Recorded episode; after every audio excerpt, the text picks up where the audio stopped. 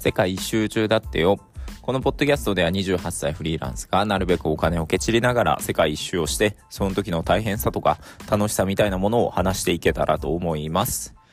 はい。えー、っとね、前日に、えー、セビージャを、まあ長く滞在したセビージャを出ると言って、えー、言ってたわけですけど、まあ出て、今、カディスという、まあセビージャからさらに少し南に行った、なんて言うんだろうな。日本でいうなんだろう、出島みたいな。出島には実は行ったことはないんですけど、なんだろう、想像するに、こう、長崎県のところからちょっとパコって出ている、こう、大きな都市なのかなと。まあ実際カディスというところがそういう場所なので、まあ今そういう南に、来ています。で、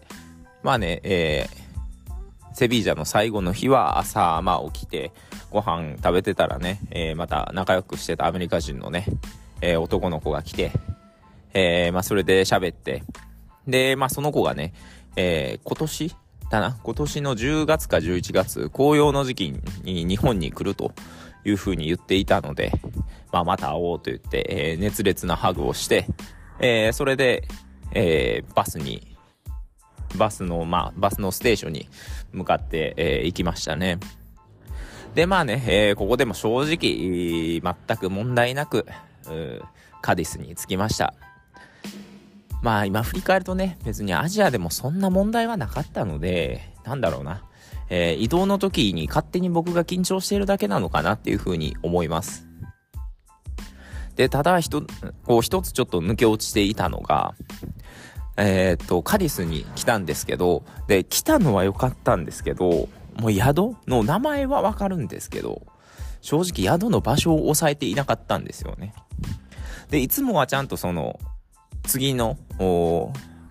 宿、えー、次の街に向かうときに、えー、その前に、えー、ブッキングドットコムとかホステルワールドで、えー、宿を選んで、で、その宿の位置をね、Google マップとあとマップス、えー、マップスミーかな。それに登録して、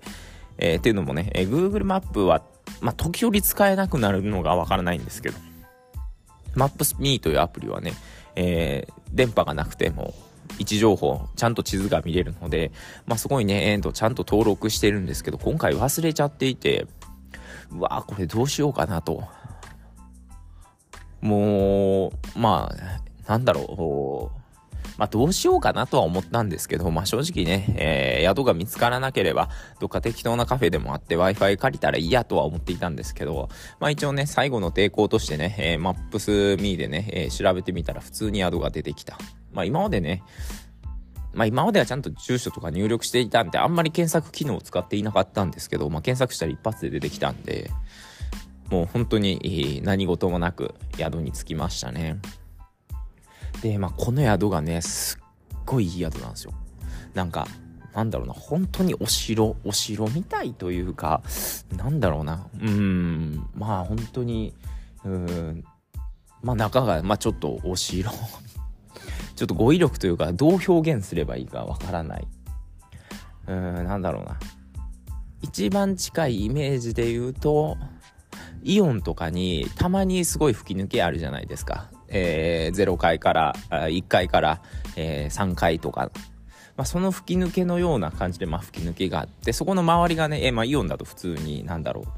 う、おまあ、ちょっとおしゃれな感じのショッピングセンターなんですけど、まあ、それが、ちょっとなんだろう、ヨーロッパチックというか、でも白一色なので、なんだろうな、イメージ的にちょっとギリシャチックというか、まあ、そういう建物ですね。まあ、想像できないという方に関しては、これは申し訳ない。僕の語彙力が全く足りなかったですね。でテラスもね、えー、すっごい大きくてね。でしかもこうなんだろう日向ぼっこできるようなテラスとか、えー、まあ本当に広いんですよ。ただ一つ気づいたのがねこう広すぎるのは広すぎるのでちょっとまあよろしくないとまでは言わないんですけどまあ僕としてはちょっとうんっていう感じがして。っていうのも今までね、えー、テラスって結構まあどこも狭かったんですよね。で、まあ気づいたんですけど、狭いテラスになると、こう必然的に顔を合わせざるを得ないから、まあ、話して友達になるみたいなのがあったんですけど、ここのテラス結構人がいても、それぞれみんなね、えー、バラバラの場所に陣取っているので、なんかそこにこうわざわざね、えー、一人でこう突っ込んでいってハローみたいな感じで言う勇気はそこまでないので、なんか、なんかこうね、場所の広さ、狭さっていうのも、なんか人と関係値を深める上で大事なんだなっていうのは学びましたね。で、まあ着いたのがね、お昼過ぎだったんで、なんかご飯食べようって言って、えー、ご飯食べに行ったら、まあ一つのお店にね、なんか美味しそうなパスタがあると思って入ったんですよ。で、まあね、まあ、そこそこ繁盛していたんですけど、まあ外のテラス席にね、まあ一人でここ座っていいって言ったらいいよって言われたんで座ったんですよ。で、その後ね、えー、こうメニュー見てて、このパスタって言ったら分かったって言っていたんですよ。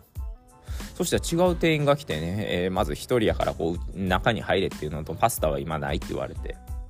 なんかそういうのは最初に言えよと思ってもうじゃあいいやって言って出てきて。それで結局何を食べたのかな？まあ近くのなんかあの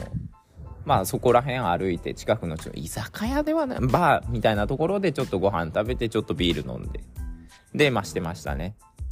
それで宿に戻ったらちょうどその時にねえこれ話してたかわからないんですけどセビージャにいた時にウルグアイ人の男の子とオランダ人の女の子とまあめっちゃ仲良くなってでまあその2人はもう僕の僕がここ、えー、カディスっていう街に来る前の日にちょうど2人カディスに行ってたんですよね。まあなんででしかもその、まあ、男の子は違う宿泊まってたんですけど女の子はその僕が泊まる宿に今日来るみたいな話をしていたのでまあいつか会えるかなと思ったらちょうど僕がこうご飯食べて宿に戻ってきたか、まあ、タイミングでいて、おーみたいな感じになって、それでね、えー、夜は、えー、まあちょっとね、今眠いから、まあもうみんなね、もう昼寝しようみたいな話になって、じゃあまた夜会おうねっていうことで、え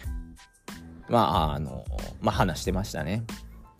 で、まあ、昼寝した後もね、ここね、えー、まあ、昼寝した後も、まあ、どうしようかなみたいな話はしていたんですけど、もう本当に9時半ぐらいにならないと日没にならないんで、結構時間長いんですよね。で、起きてね、えー、その、オランダ人の女の子も起きてきてどうするみたいな話になった時に、せっかくならビーチ行こうということで、えー、ウルグアイ人の男の子3人と、えー、3人でビーチに行ってきましたね。まあなんだろうな。なんかこんなにこう笑いのツボというかなかなか話の合う人はなかなかいないし。でみんなねえー、まあみんなスペイン語も話せる。まあウルグアイ人の男の子はまあもちろん。まあ英語は全微妙なんですけどまあほとんど話せないに近いからまあ単語ぐらいは言えるみたいな。で、オランダ人の女の子は、まあ、英語の方がいい。でも、スペイン語もまあまあ喋れる。で、僕はスペイン語の方がいい。まあ、英語はまあ、うんうん。まあ、話せるっちゃ話せるみたいな。っていう、みんなこう、母国語が英語でもスペイン、まあみんなね、ええー、まあ、ウルグアイ人の男の子はスペイン語なんですけど、こう、レベルが結構似たり寄ったりだったんで、なんかコミュニケーションも取りやすかったんですよね。で、3人で話してビーチ眺めてて、ああ、気持ちいいわ、みたいな話をしていて。それで宿に戻ってきた時に、えー、宿に戻ってきた時に、まあ、ご飯買おうということになって、まあ、ピザとビールを買って、えー、そのテラスで食べてましたね。うん、なんだろうな、これ本当に初めてなんですよね。なんかこう、一つの宿であって、次行く場所がたまたま一緒で、じゃあまたそっちでも遊ぼうよみたいな話をしたのが初めてだったし、なんか、あのー、すごいほっこりしましたね。で、あとね、ビーチって思ったのがね、なんかこう、ま、このカディスだけなのかはわからないんですけど、何て言うのかな。ヨーロッパのビーチってすごいなんかい、いやすいなと思うのか、なんか僕、まあ偏見なのかもしれないですけど、日本のビーチってなんか、もう、パリピと家族しかいないと、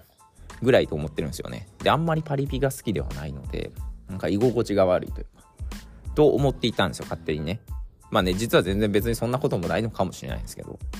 ここだとね、なんかその、めっちゃ太ってるおばあちゃんがこう、ビキニとか、なんならそのビキニの上の方を外してるなんかトップレスみたいなのとかもいてね、なんか、で、まあ、まあ普通に遊んでる人もいれば本を読んでる人もいて、で、昼寝してる人もいて、なんだろう、まあビーチでもまあ別にそんな過ごし方は人次第じゃない？みたいな感じを体現しているのを見てね、えー、まあなんか言いやすかったなと。僕もただ寝転がって、えー、買って、焼けてましたね。っていう風にね、えー、ちょっとね、ゆるい日が続くんですが、まあこういう風に、まあ、ね、そんな大きくもない街なんでね、なんか今まで感じていたような観光しなきゃ感もないですし、まあ本当にゆっくり過ごしていこうかなと思っています。では今回はこれまで。さよなら。